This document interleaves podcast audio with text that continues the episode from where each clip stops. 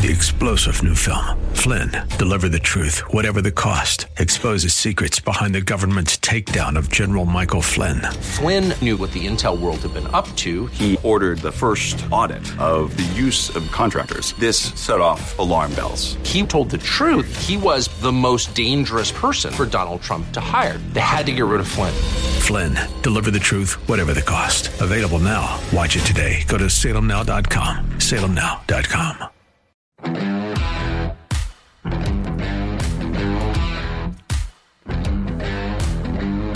So, who will be the nominee? Now, not for the Republicans, it's probably going to be Donald Trump, but who are the Democrats going to run? It's not going to be the big guy. Just a few hours ago, the Republicans released their impeachment resolution. There's a long list of reasons for it, most of which you've heard about. Quote, the Biden family and associates received more than $24 million from foreign nationals. Joe Biden received $200,000 from his brother James Biden the same day James received a $200,000 loan from a failing rural hospital operator. Joe Biden also received $40,000 in laundered Chinese money from his brother and sister in law. It's become clear that the Biden family sold influence around the world using Joe Biden's name as the product. An investigation in any jurisdiction around the country would move forward if it had these facts. A vote on impeachment inquiry puts the House in the best position to prevail in court and uncover the truth. Unquote. That's from Representative Kelly Armstrong of North Dakota. And that's what the Demediacrats refer to as having no evidence. These are the same people who impeached Donald Trump over a phone call, remember?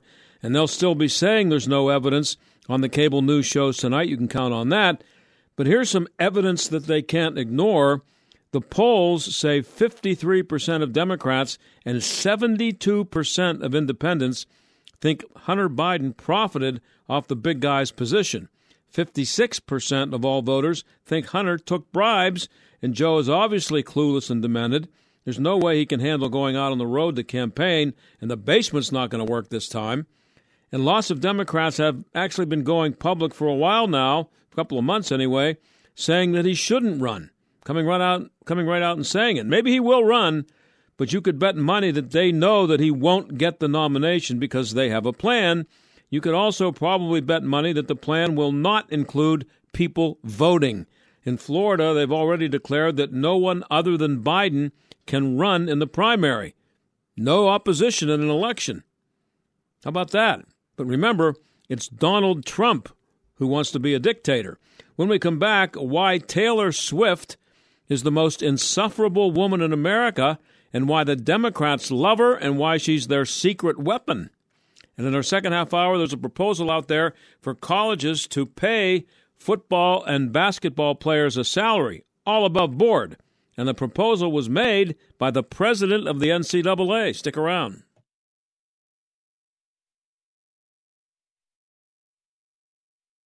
Well, what does uh, Taylor Swift have in common with Charles Lindbergh, FDR, JFK, uh, Winston Churchill, Adolf Hitler, even? She's probably a better singer than all of them, but as of a couple of days ago, she has in common with them the Time Magazine Person of the Year. That's what she is now. Evita Duffy Alonso of The Federalist has named her the most insufferable woman in America. That's another title for her. And Evita joins us now. Thanks for coming on the show again, Evita. Thanks for having me. So, how can this be? You're you're a 24 year old American woman, as you point out in your column. All 20 something American women uh, love Taylor Swift, don't they? They do, and I, I understand the the nostalgia impact that Taylor Swift has for a lot of people. Right, I grew up listening to her music. A lot of other people grew up listening to her music. That doesn't mean that her her music is amazing, that she's not, that she's a, an artistic genius. And it also doesn't mean that she's, you know, a, a person deserving of the Times person of the year, right? I think that they purposely are pushing Taylor Swift on us. The media has been uh, losing their minds over Taylor Swift. It's been it's been truly nauseating the amount of fawning over her that we've seen, um, and I think it's because Taylor Swift is the perfect controllable woman. She's a mask wearer. She's a feminist she's a Joe Biden supporter. She's not a radical leftist, right? She is somebody that they can pull out and use whenever they want to um, to to shill for Democrats. That is what Taylor Swift represents, um, and and that is, I think, why they are pushing her on us so often. And so you're saying her music might be a little overrated, though. Oh yeah, I mean, listen, I, like I said, I grew up listening to her songs. There's something nostalgic about it, but that doesn't mean it's necessarily good music. Mm-hmm. She's she's she has very repetitive melodies. She uses the same ones uh, all the time. She also has a very repetitive uh, uh, lyrics, right? She's somebody who's constantly singing about uh, all of her ex-boyfriends, complaining about her ex-boyfriends. Um, there's something I think that's actually that's rarely talked about. Really, is how bad I feel for all of her her ex-boyfriends, right? That this she's exposing private parts of of their relationship to the public, slamming them publicly via her songs. Um, they don't get to ever come forward and give their side of the story. And then Taylor Swift is the perpetual victim through all this. Imagine that this multimillionaire woman is the perpetual victim. Um, and, and I, I think that there's something really unfair about that. And I don't think that the that the music is is is amazing. I mean, I'm thinking of like Free Bird by Lynyrd Skynyrd and like you know Janis Joplin. Um, you know some of the, the amazing artists that we've had in in, in American in, in American music. And I don't really think that Taylor Swift is is the the artistic icon that that the media wants us to believe she is. Well, should men consider it an honor to be uh, one of her former boyfriends who's been trashed uh, in one of her uh, in one of her songs, in one of her hits?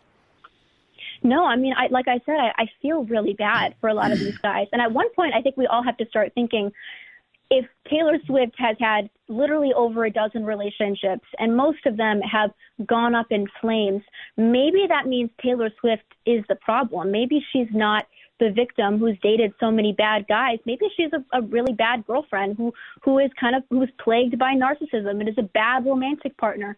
Um, but if you talk about that, and if you talk about the way that she's written her songs um, to be exclusively about ex-boyfriends of hers, Taylor Swift herself will accuse you of misogyny, which is why so many have said, does Taylor Swift even know what feminism means or what misogyny means? Does she know anything? Uh, and the answer is no. And that's actually why she's so valuable to Democrats, is she doesn't really know what she thinks. She's trying to say the right thing and do the right thing and and not get canceled all the time, right? Um, she'll weaponize feminism for her own benefit, um, and, and that that makes her somebody that that they can call on to say what they want to what they want her to say at any point in time, and she'll do it. And so, uh, not loving Taylor Swift is not allowed in 2023.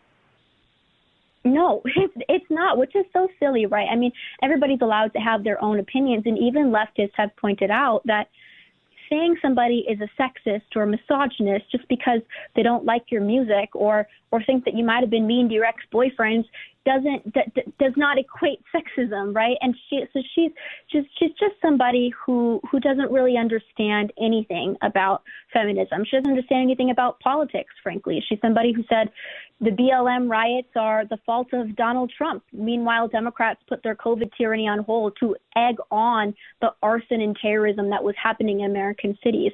Uh, she she just takes the talking points and the cues from mainstream Democrats and will regurgitate them out and that is why I think she is very valuable to them. A lot of um, artists, singers, actors, just people in showbiz have seen their careers suffer because they took a political position. Obviously, usually that happens when they take the wrong political position on the wrong side, the right side. Um, but uh, she is taking all the right positions, as you said. She's a, a big supporter of Black Lives Matter, and she's a, she's a Trump hater. Could this uh, is there is there um, are there enough people out there that when more stories like yours are told, and when when, when she's exposed more, uh, the way you've exposed her in this piece, that that that people could turn on her, or is her popularity that strong that she can just about get away with anything? Yeah, so I think there's there's two things going on. So Taylor Swift is undeniably popular. Um, I, I think I think that's true. I think my a colleague of mine wrote that that's actually an indictment of our culture and that we don't have a very sophisticated taste in music um, because we've been conditioned to to uh, enjoy really uncomplicated, uninteresting, uncreative melodies, uh, which is why Taylor Swift is popular. But then we also have the media, who is all in conjunction with sort of the the degradation of of the American music taste, uh, pushing for Taylor Swift left and right, talking about her, writing articles about her, having TV segments about her, um, always fawning over her, uh, and her and even her her relationship with Travis Kelce, which I'm not sure is going to last. Um, and and there is a there's a reason for that, and it's not just her politics and that she's willing to show for Democrats. It's also because Taylor Swift represents a lifestyle in America that that Democrats need to see continue. That lifestyle is single, young women. This demographic of people who who are all about their jobs and their careers and their cats and they don't have a family and they don't have kids are some of the most dependable Democrat voters in the country. And Taylor Swift represents that demographic and she also fuels that lifestyle. The unfortunate thing is that Taylor Swift when she goes home from her show, she goes home to her mansion and her and her private jets and her and her I'm sure she has a lot of staff too that clean her house for her and do her do her lawn work and she she has it all, right? The young women that are being influenced by her to pursue that girl boss lifestyle, they go home to crappy little apartments in cities that they can't afford. It's much less glamorous, um, and, and it leads to a lot more sadness. Yeah. So if if Taylor had shown up at a Kansas City Chiefs game with a uh, with her husband, even if it would have been someone like Kelce uh, and a baby in a stroller, this wouldn't be happening. No, I, I I think that's part of the appeal for her. And and and what's sad is that this this phenomenon where we have a lot of uh, young people never getting married, never um, you know n- not having families. That's a that's a civilizational problem, right? Mm-hmm. That means that we're not we're going to not have the replacement rates that we need uh, in our country. We're going to see economic issues like they have in Japan. Um, but Democrats don't care because what this means for them. They don't. They're not looking ahead to the future, right? The civilizational decline. They're looking at the electoral votes and and and the way that they're going to win politically, and that is by destroying the family and by keeping women isolated. We're talking to Evita Duffy Alonso. You can find her piece at thefederalist.com. I think you and I have talked about this before, Evita, and I've mentioned to you that um, when I was in my early 20s, um, I was I was married before I was 25, but I was one of the later ones. A lot of my friends were married uh, in their early 20s. Almost every one of my friends was married before they hit their late 20s. That's obviously not the case, and you are in that um, in that uh, generation right now. Uh, is this something that um, happened organically? That that uh, people in your generation just identified with her because of this? Do you think, or did, or has it been pushed upon them? It's a good question. So, I, I think that there is they, they call it a, dink lifestyle, right? It's a it's a dual income, no kids lifestyle, right? That's that's very attractive. Yeah, yeah let me stop you there for a minute, Evita, because I want to I want you to uh, talk about that because I saw I only just recently saw something on TikTok or something somewhere up on X some uh, a couple of people from your generation, a man and a woman, and they were talking proudly saying they were dinks, D I N K. Could you expand on that a little bit? You just mentioned there what a dink is. Yeah, so a dink is a is a couple who have dual income and no kids. Mm-hmm. Um, so they they they will brag in these videos about all the things that they get to do and buy because they have no kids. So they're sort of bragging about how great their life is um, as as two single adults living together. Mm-hmm. Um, it's I think that there's a couple things happening. I think that is attractive to a lot of young people because we're a culture that doesn't actually value family or life. Um, people grow up in a world that abortion is commonplace, assisted suicide is commonplace. Um, we're also a culture that that that resists responsibility, right? We, we we allow our kids to really never grow up. They go to college where it becomes not real time for studying, but a prolonged adolescence, uh, unsupervised. It's it's it's it's actually become really out of control. So there's that. Um, there's also the added aspect of we're living in a, in a in a Biden economy where people actually sometimes they can't afford kids. There are some people who want kids, but they um, they're now glamorizing the dink lifestyle because they know that if they had kids, uh, it would be financially ruinous for them.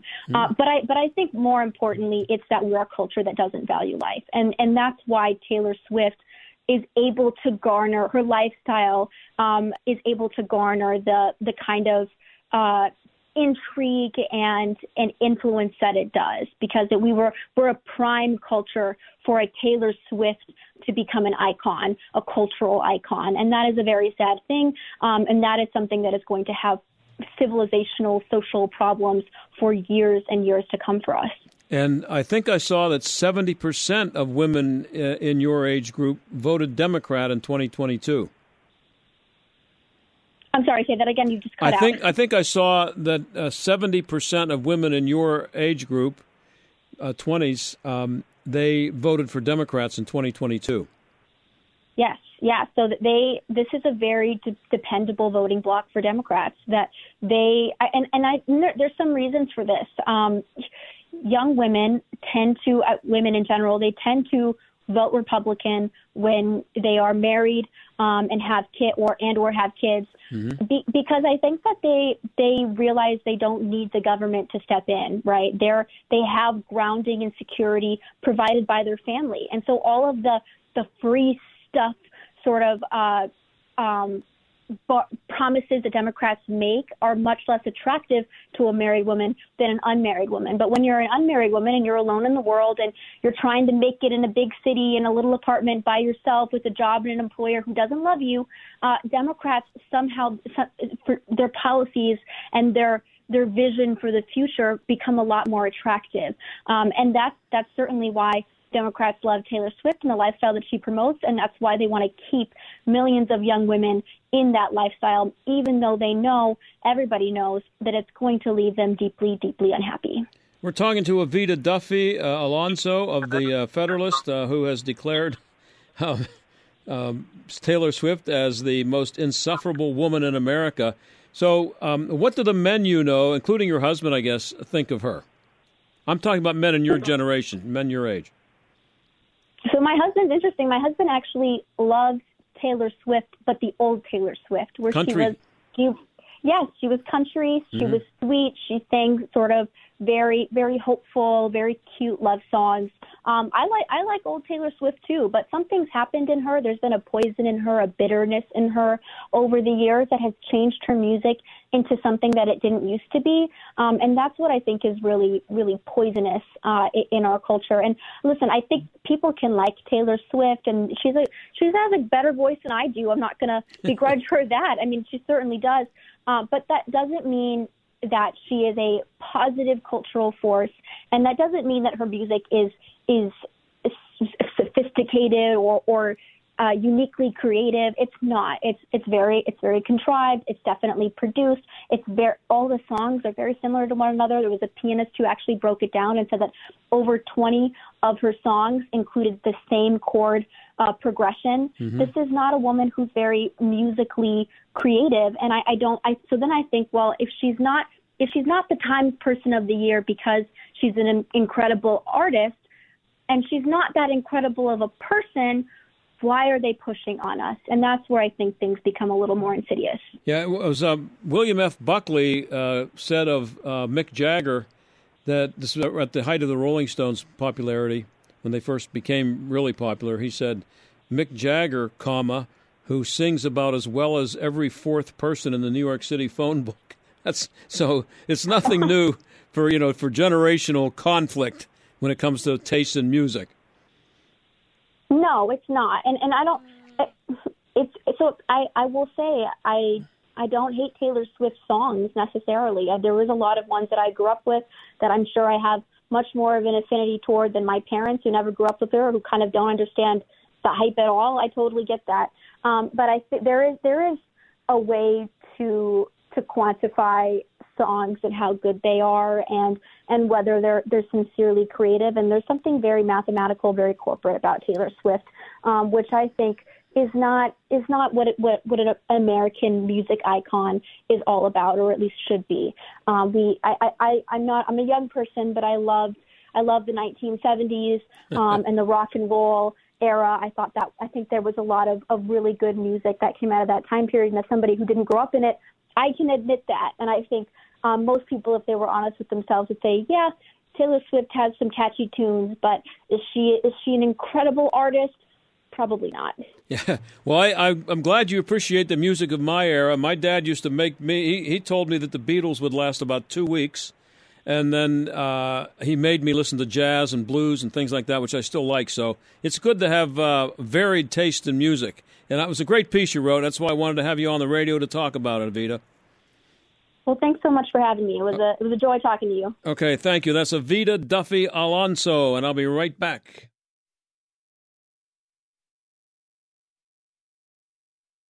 Well, paying college uh, students to play football or basketball really is nothing new. It's been going on for a long time. But until recently, it was the mega star players who were getting paid, and that was under the table mostly, or if not all under the table. We've come a long way. The new president of the NCAA, Charlie Baker, is proposing that college athletes be paid a salary. In other words, make them professional athletes. Steve Godfrey of the Washington Post and the Split Zone Duo podcast is here to explain what it all means. Uh, Steve, thanks for coming on. Hi, thanks for having me. So, has uh, Charlie Baker, the president there, just given up and decided to eliminate uh, a lot of the BS that's been around for 40 or 50 years? Well, either give up or die. So you tend to change your position when faced with your your own mortality as an organization. And the NCAA is quite lucrative still, so they're trying to maintain some sort of functionality and doing the doing the right and human thing, which is paying people who are generating billions of dollars for you is finally on the table because they got so roundly trounced, which is the creative word that I'll use on the radio, mm-hmm. uh, by the Supreme Court a couple years ago in the Alston case. Yeah, uh, and, and, how might this actually save uh, fans of the major programs some money?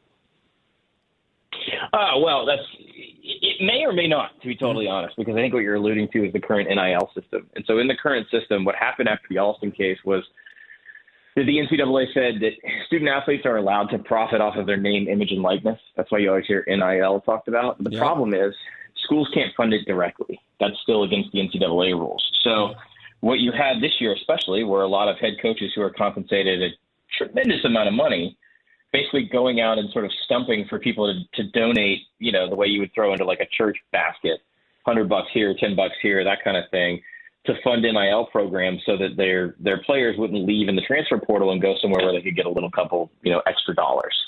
So this sounds incredibly stupid. It is, but it's just less. It's it's less stupid than in years past. And how does this mean uh, money for the average football and basketball players and athletes in non-major sports. Are they going to get some of this? Yeah, so it's all a proposal right now. None of it's actually happening. Yeah, and it still basically has to go through a pretty lengthy legislative process inside the NCAA. But what the proposal that that kind of got strategically leaked out to some NCAA sympathetic media this week outlines is that this has to adhere to Title IX. So you can't simply just, you know, pay the football players which is going to be, you know, there was never a model in place in NIL that accounted for Title IX, which is there are already some lawsuits that have been filed about this. Um, the the proposal, by the way, says you can keep NIL if you still want to do a fan funded NIL, you can do that. Although I think that model will shift dramatically. The big the big sort of aha moment is that under the proposal, you can simply just establish a trust from the university to pay athletes. It has to be a minimum of thirty thousand dollars a year per scholarship athlete. So, you know, some schools carry 100 scholarship athletes, some schools carry 400 scholarship athletes. You do the you start doing the math on that.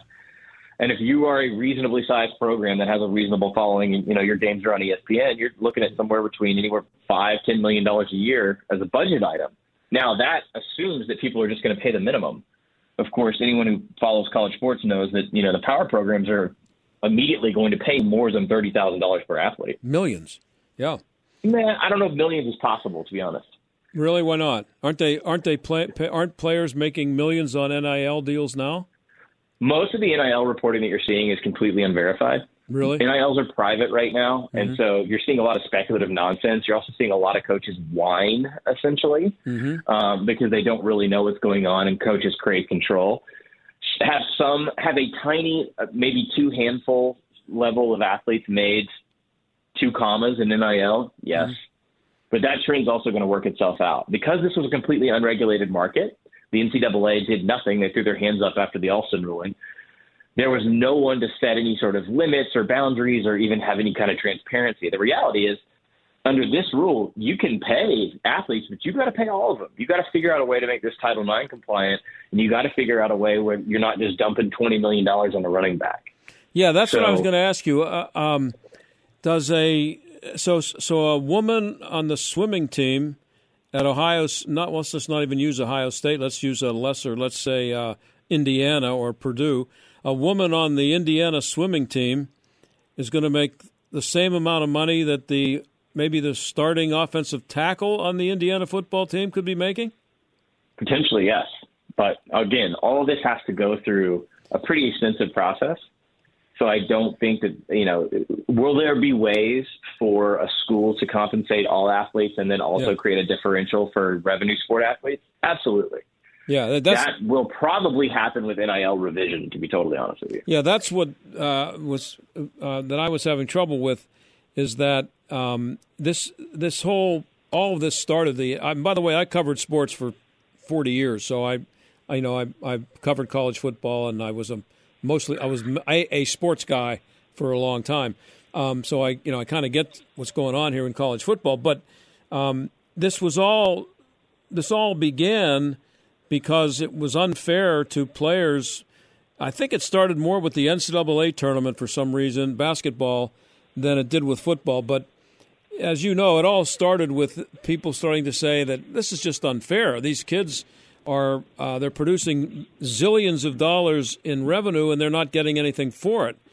And Right. now we're, you're, you're, they're getting to the point where, according to what you're writing about here, they want to pay someone a thirty thousand dollars a year to swim when there aren't twelve people at the swim meet. Uh, yes and no. I mean, it's look. Y- y- there's a reductive way of looking at this, but the bottom line is that some of these uh, some of these sports are making a tremendous amount of money. Mm-hmm. Now, are some are some sports inherent revenue losers? Are they are they an actual sort of like red line item in the budget? Yeah, that's true too. But the reality is, is that Title IX is a real thing, and you have to find a way to operate within those bounds. We've already seen, even years after Title IX was passed, gross disparities inside the NCAA on how men and women are treated. Mm-hmm. So the idea that you can just ignore all that and just look at television ratings or ticket sales as the factor for compensation would only increase that gulf. I would also point out that women's basketball has had better ratings, better attendance than it ever has because there was investment put in it. So Yeah. if you just want to go line item by who's showing up at the events, you're going to end up in court pretty fast. Yeah, and this is this gets me, and we're we're talking uh, to Stephen Gre- uh, Godfrey of the Washington Post and also the Split Zone Duo podcast. Um, this is what, uh, and I've been I was talking about this back when I was covering sports and writing columns and uh, saying that it, it. I've been saying it for a long time that the college has been college football is less and college ba- major college football and basketball has has been less about college uh, for a long than, than than it has been about football and basketball for a long long time and I don't understand you know you still have to you still have to talk about Title IX and if this proposal goes through that you, you're it looks like they're still going to going to be trying to make all this happen within the structure of what we've known as college football, basketball, and all the other sports. But why even have college be part of it? What what is the point? Uh, you know, a, a baseball player can go play minor league baseball. A hockey player can play minor league hockey, but a football player has to show up in English in English class. And then you know this could be a kid making a couple hundred thousand bucks a year, and he, he has to pretend he's a college student. When does that go away? Probably never. Yeah. Um, you know, the reality is, is there's these are brands, and whether it makes sense or not, whether it has some sort of logic that works for 2023 and beyond, is not the point. Mm-hmm. The point is that people live and die because of the schools that they buy T-shirts of, Mm-hmm. and if you, you know, n- nobody lives and dies with single A baseball. They just don't. You know, so if No, you're no, a no, 19 no. year old. Yeah. if you're a 19 year old pitcher and you need four or five years of development before you can throw in the majors, that's you go. You go to high A mm-hmm. ball and then you mm-hmm. move your way up, and nobody really cares, right? Yeah, but there's no, eh. there's no, nobody's ever here in Pittsburgh. Nobody ever cared or asked what Sidney Crosby's uh, SAT scores were. or or well, no, Andrew McCutchen who signed out of high right, school. but know? Sidney Crosby was also playing in front of massive crowds when he was 15 years old. Yeah, yeah. In the, in the national juniors, I mean, Sidney Crosby was a household name in an entire nation before he got to Pittsburgh. Yeah. But like in terms of like, I, I kind of get where you're going with this, but the reality is football is never going to be like that. No. Basketball might at some point, but football is never going to be like that because of one, the physical toll of the sport, two, the tradition, and three, the development structure still routes through college. Well, why why so, couldn't this? I, I know this is crazy, and I know it's never going to happen, but why couldn't Alabama have a team, the state of Alabama, have a team in a league that includes also a team from Ohio, and a team from Michigan, and a team from Southern California, and a team. From, well, I mean that's going to happen in ten years. Yeah, yeah. They're talking about the Super League concept. Yeah, yeah, but I mean it has. But just take the college out of it. The college has nothing to do with it. The college has everything to do with the identity of the consumer. Yeah, well, that's what I mean. But at some point, it, it could could you make it this? The people in Alabama are out there screaming and yelling because their jersey says Alabama on it, but it has nothing to do with the right. college. Right, but it hasn't had anything to do with the college in the formal, literal, Yeah. in the specific sense Yeah. since the 1920s. Right. This has happened a lot more than people realize. I mean, there used to the entire reason transfer rules existed was because in the Midwest, people would literally follow the harvest, and there were stories in the 19, I think it's like the 1920s, of you know migrant farm workers who were enrolling at universities, you know, at different times and playing for different teams in the same season. Oh yeah, yeah. hmm Sports Yeah. has always been exploiting the uh, concept of the liberal arts education, and it has for years. And by the way, this all starts in the Ivies. You know, the idea of the posturing, the idea of look, I, I've been in the locker room at Army after they beat Navy, and the first thing that they do is have a four-star general walk in there and tell the cadets they don't have to go to class on Monday or something like that. You Yeah. know, that's reductive, but Yeah. but you get my point. Like Yeah. this is this is just the way of it. I Oh, mean, yeah. I can get into a much more socioeconomic history of it. You're in Pittsburgh, so it's a little bit different. Mm-hmm. But entire large quantities of the United States never had pro sports. Oh yeah, and here's another thing This since you since, since you brought up being in Pittsburgh, um, how does this make it even? Doesn't this make it even tougher? This proposal, if not impossible, for the second tier programs to compete with the usual ten or twelve mega programs, and and I. Uh, Major League Baseball, by not having a salary cap, basically killed the Pirates. So, as at least as the Pirates that I knew growing growing up. So, Pirates did a pretty good job of killing the Pirates too. well, no, no, they've done they've done a nice job, but we have here in Pittsburgh we have three major league teams. Two of them are in leagues with salary caps, and they've won a combined eleven championships in the last I don't know twenty some years, and the Pirates have Right. not won in forty four years. So uh, uh, Pitt is not going to be able to compete with Ohio State for money. Pitt can't compete with Ohio State anyway, though. No, that's right. That's right. So it's, that's what I'm saying. Does it make it even less likely that they're ever going to break through? I think they they've never been able. I mean, most schools never have been able to in the modern era. Mm-hmm. And it's just how much are you going to buy into that illusion, and then you know what are you comfortable with telling yourself? Yeah. That's part of it. Pitt had his best season in years two years ago, and still was never a legit competitor for to go to the national championship. No, they. Now, 12, a 12 team format will help that a little bit, but most of that's just going to be a placeholder for other rich schools who are just on the outside of the four. Now, here's another question I have, and I um, th- these the paying players to play.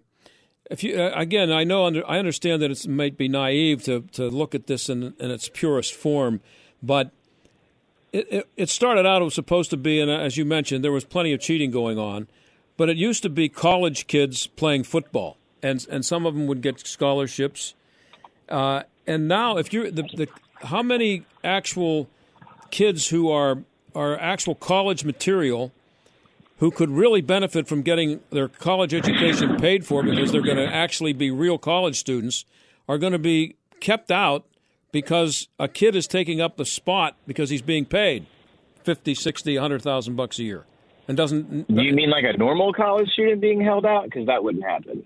Or do you no mean, no no I, no don't- I mean a, an athlete an athlete who's uh, you know a kid Well, the who best athletes are going to play. I mean, there's look, there's no shortage of football programs in the United States right now. Mm-hmm. In fact, there's more being created every day at the division. I mean, they're starting at the division, the FCS level, the subdivision below FBS. There's also Division two and Division three programs that are starting.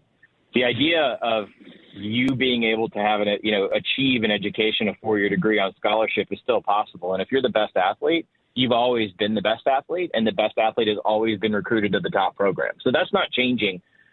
You know, the, the money comes in because there's demand going in that direction. Well, I guess what I'm saying is a uh, if I'm a college student and I'm not good enough to be even involved in this new proposal where they're going to pay me money, um, uh, and I I I really would like to have a scholarship, and I want to go play football. Well, then you can go. I mean, then you would just go play. It, that that's not changing anything. Like, if you are not good enough to play at Ohio State, then you'll go to Pitt or you'll go to a MAC school. No, what I'm saying is, uh, if I if the kids who were playing at Ohio State and making all this money were playing minor league football instead of taking up space at Ohio State, maybe Ohio no one State would watch. Literally, no one would watch. The sport would end tomorrow. Well, you know, Beano you, Beano Cook was a good friend of mine, and he used to say maybe he was wrong, but he was known as the Pope of college football. He used to say, you know, no matter what you do, if you get Ohio State and Michigan to play each other, there will be hundred thousand people in the stadium.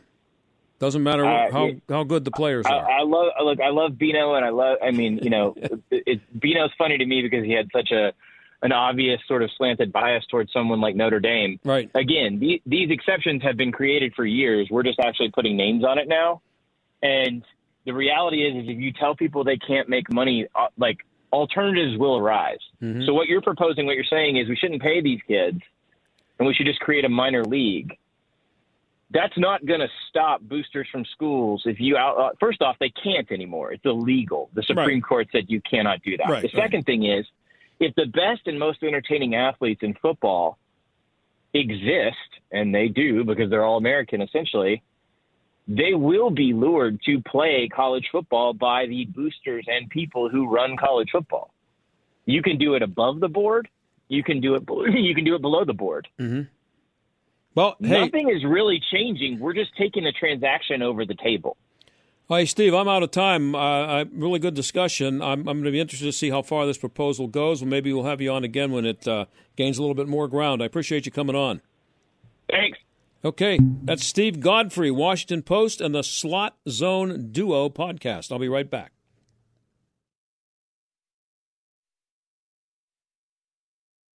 I guess today's a good day to finish uh, a little uh, sports discussion with a little bit more sports. I want to follow up on that. We just had this the discussion we just had with Steve Godfrey.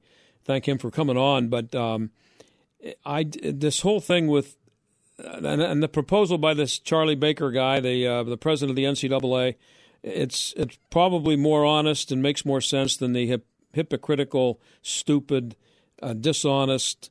Um, methods that they go through now that are an insult to everybody's intelligence. But and guys like Steve who write about this, uh, it, I've had a couple of discussions on this show with them, and um, I just I, maybe it's me. I just can't get through. I can't. Maybe it's me. I, I can't get it into my head that it's that it needs to be college football. What does college have to do with it? If you're going to pay the kids to play, you're taking the as as Steve said, it's a brand. So you're taking the brand of Ohio State, but it's not Ohio State.